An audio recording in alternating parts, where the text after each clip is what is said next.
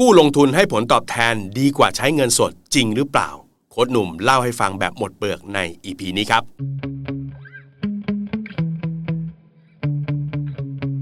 สวัสดีครับ โค้ดหนุ่มจากรพงศ์เมธพันธ์นะครับ เจอกันอีกแล้วกับ The Money Code Podcast นะครับสำหรับ Money Code Podcast ในตอนนี้เนี่ยผมอยากจะคุยเรื่องของการกู้ลงทุนนะครับ เพราะว่าต้องบอกว่าในยุคหลังๆเนี่ยมีการกู้เงินมาลงทุนกันเยอะพอสมควรนะ แล้วก็มีข้อสงสัยว่า เอ๊ะไอการกู้เงินมาลงทุนเนี่ยทำไมคนนิยมกันจังนะครับ จริงๆเนี่ยมันมีความเสี่ยงนะต้องบอกก่อน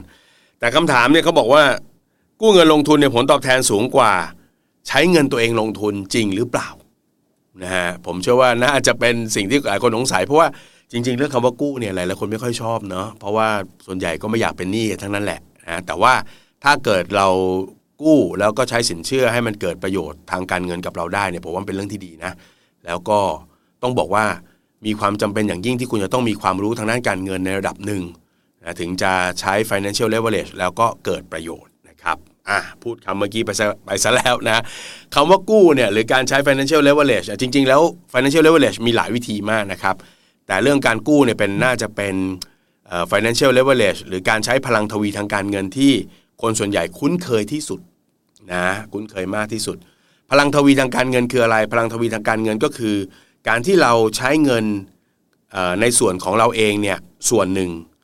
นะเอาไปลงทุนบวกกับนะการใช้เงินคนอื่นเข้ามาช่วยลงทุนแล้วก็สร้างผลตอบแทนนะซึ่งถ้าเป็นแบบภาษาง่าย ๆ ก็คือการใช้เงินน้อยๆ เพื่อสร้างผลตอบแทนเยอะๆนะครับเงินของเราเองเนี่ยอาจจะไม่เยอะมาก อาจจะใช้เงินคนอื่นเยอะสักหน่อยเงินคนอื่น ถ้าใครอ่านตำรา การเงินเยอะๆก็จะได้ยินคำว่า Arthur People Money หรือ OPM นะครับอ่าทีนี้ตัว Financial Leverage เนี่ยนะครับต้องบอกเลยว่ามันเป็นตัวช่วยทำให้เราเข้าถึงโอกาสทางการเงินได้เร็วขึ้น ยกตัวอย่างนะ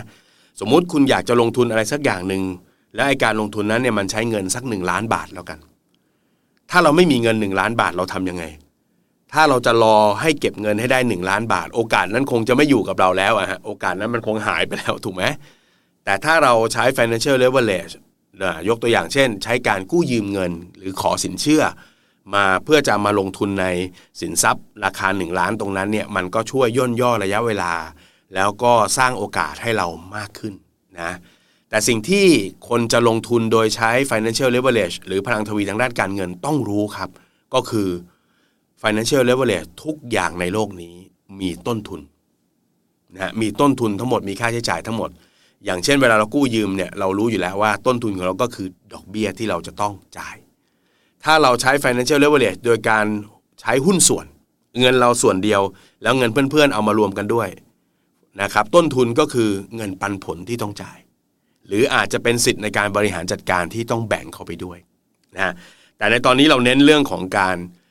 กู้เป็นหลักแล้วกัน ทีนี้เจ้าของคำถามก็ถามบอกว่า แล้วถ้าเกิดเรากู้เนี่ยแล้วเอาเงินไปลงทุนเนี่ย โอกาสที่จะได้รับผลตอบแทนมันสูงกว่าจริงหรือเปล่า สูงกว่าการใช้เงินสดเงินของเราเองจริงไหม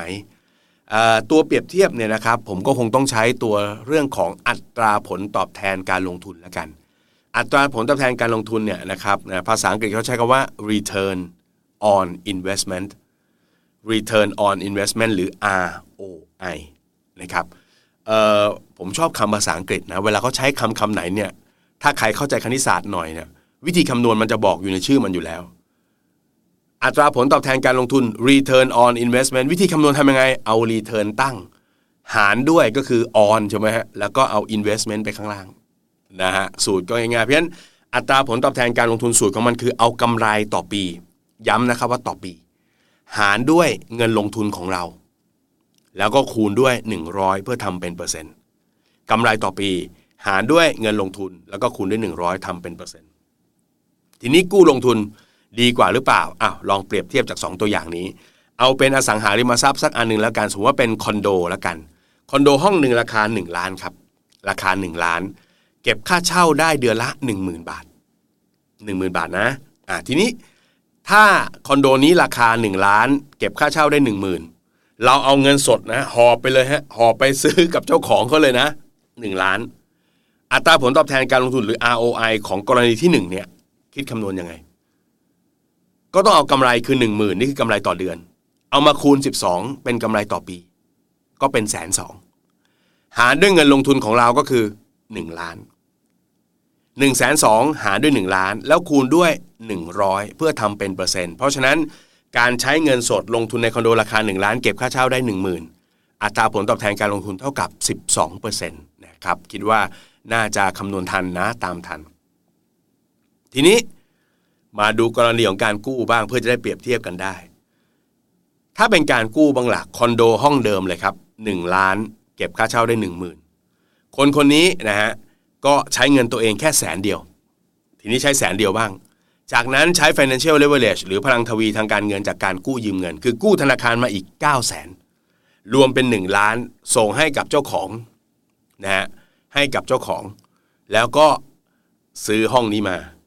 แน่นอนว่าการยืมเงิน 9 0 0 0 0 0ก็จะต้องมีภาระผ่อนถูกไหมฮะสมมติในเคสนี้ภาระผ่อนคือ 6,000แล้วกันผมสมมุติตัวเลขง่ายๆ แล้วก็ได้เป็นเจ้าของแล้วก็ปล่อยเช่า เก็บค่าเช่า 1 0,000 ส่งแบงค์หกพันเก็บค่าเช่า 1 0,000 ส่งแบงค์หกพันเพราะฉะนั้นกำไรจริง ๆ จะอยู่แค่ 4,000 บาทถูกไหมฮะเพราะว่าต้องเอา 1 0,000 ไปลบกับ 6,000 ROI หรืออัตราผลตอบแทนการลงทุนของกรณีที่ 2 เป็นเท่าไหร่นะก็เอากำไรครับก็คือ 4,000 คูณด้วย 12 ก็คือกำไรต่อปีก็คือ 48,000 บาท เห็นไหมกำไรทั้งปีเล็กกว่านะ เพราะมันมีส่วนที่ต้องเอาไปจ่ายค่าผ่อนนะ 48,000 แล้วหารด้วยเงินลงทุนของเราก็คือ 1 0 0 0 0แสนแล้วก็ไปคูณด้วย 100 เพื่อทำเป็นเปอร์เซ็นต์ เคสหลังเนี่ยอัตราผลตอบแทน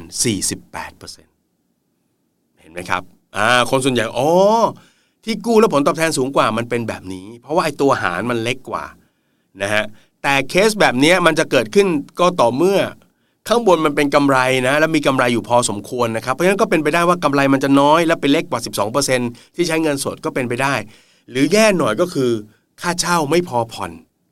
และเราไปกู้ลงทุนเหมือนที่คนหลาย ๆ คนลงทุนผิด อย่างนี้ผลตอบแทนหรือ ROI จะติดลบไปเลยหรือแพ้ไปเลยนะครับอ่าแล้วก็อีกมุมหนึ่งที่ต้องเข้าใจก็คือเปอร์เซ็นต์อาจจะมากกว่า แต่จำนวนเงินเข้ากระเป๋าเนี่ยน้อยกว่า นะฮะเพราะมันก็มีข้อดีข้อเสียถูกไหมมันทำให้เราเข้าถึงโอกาสโดยการใช้เงินน้อย แต่กำไรในช่วงต้นก็ยังน้อยอยู่ก็ต้องบริหารจัดการ แต่เทียบเป็นอัตราแล้วจะสูงนะครับอ่าเพราะฉะนั้นก็ต้องบอกอย่างนี้ครับว่าการกู้เพื่อเอามาลงทุนเนี่ยมีโอกาสที่จะทำให้อัตราผลตอบแทนสูงขึ้นนะฮะมีโอกาสที่ทำให้อัตราผลตอบแทนสูงขึ้น และสูงกว่าการใช้เงินสดลงทุน แต่ในขณะเดียวกันถ้าลงทุนผิดลงทุนไม่เป็นเหมือนที่หลาย ๆ คนลงทุน แล้วก็ผิดพลาดกระแสเงินสดติดลบ แบบนี้ ROI ติดลบด้วย ก็มีโอกาสที่จะน้อยกว่าการใช้เงินสดได้เหมือนกันนะฮะอ่าทีนี้สิ่งที่ต้องบอกเลยก็คือว่า เวลาเราพูดถึงการกู้มาลงทุนเนี่ยถ้ายกตัวอย่างอสังหาแบบที่ผมเล่าให้ฟังเมื่อสักครู่เนี่ยก็ไม่ค่อยมีปัญหาอะไรนะครับแต่ตัวที่มันจะมีปัญหาคือความเข้าใจผิดๆแล้วผมก็เจอสอนกันใน YouTube ด้วยก็คือ กู้มาลงทุนในสินทรัพย์บางอย่างที่มีความผันผวนสูง อย่างเช่น กู้มาลงทุนหุ้นเนี่ย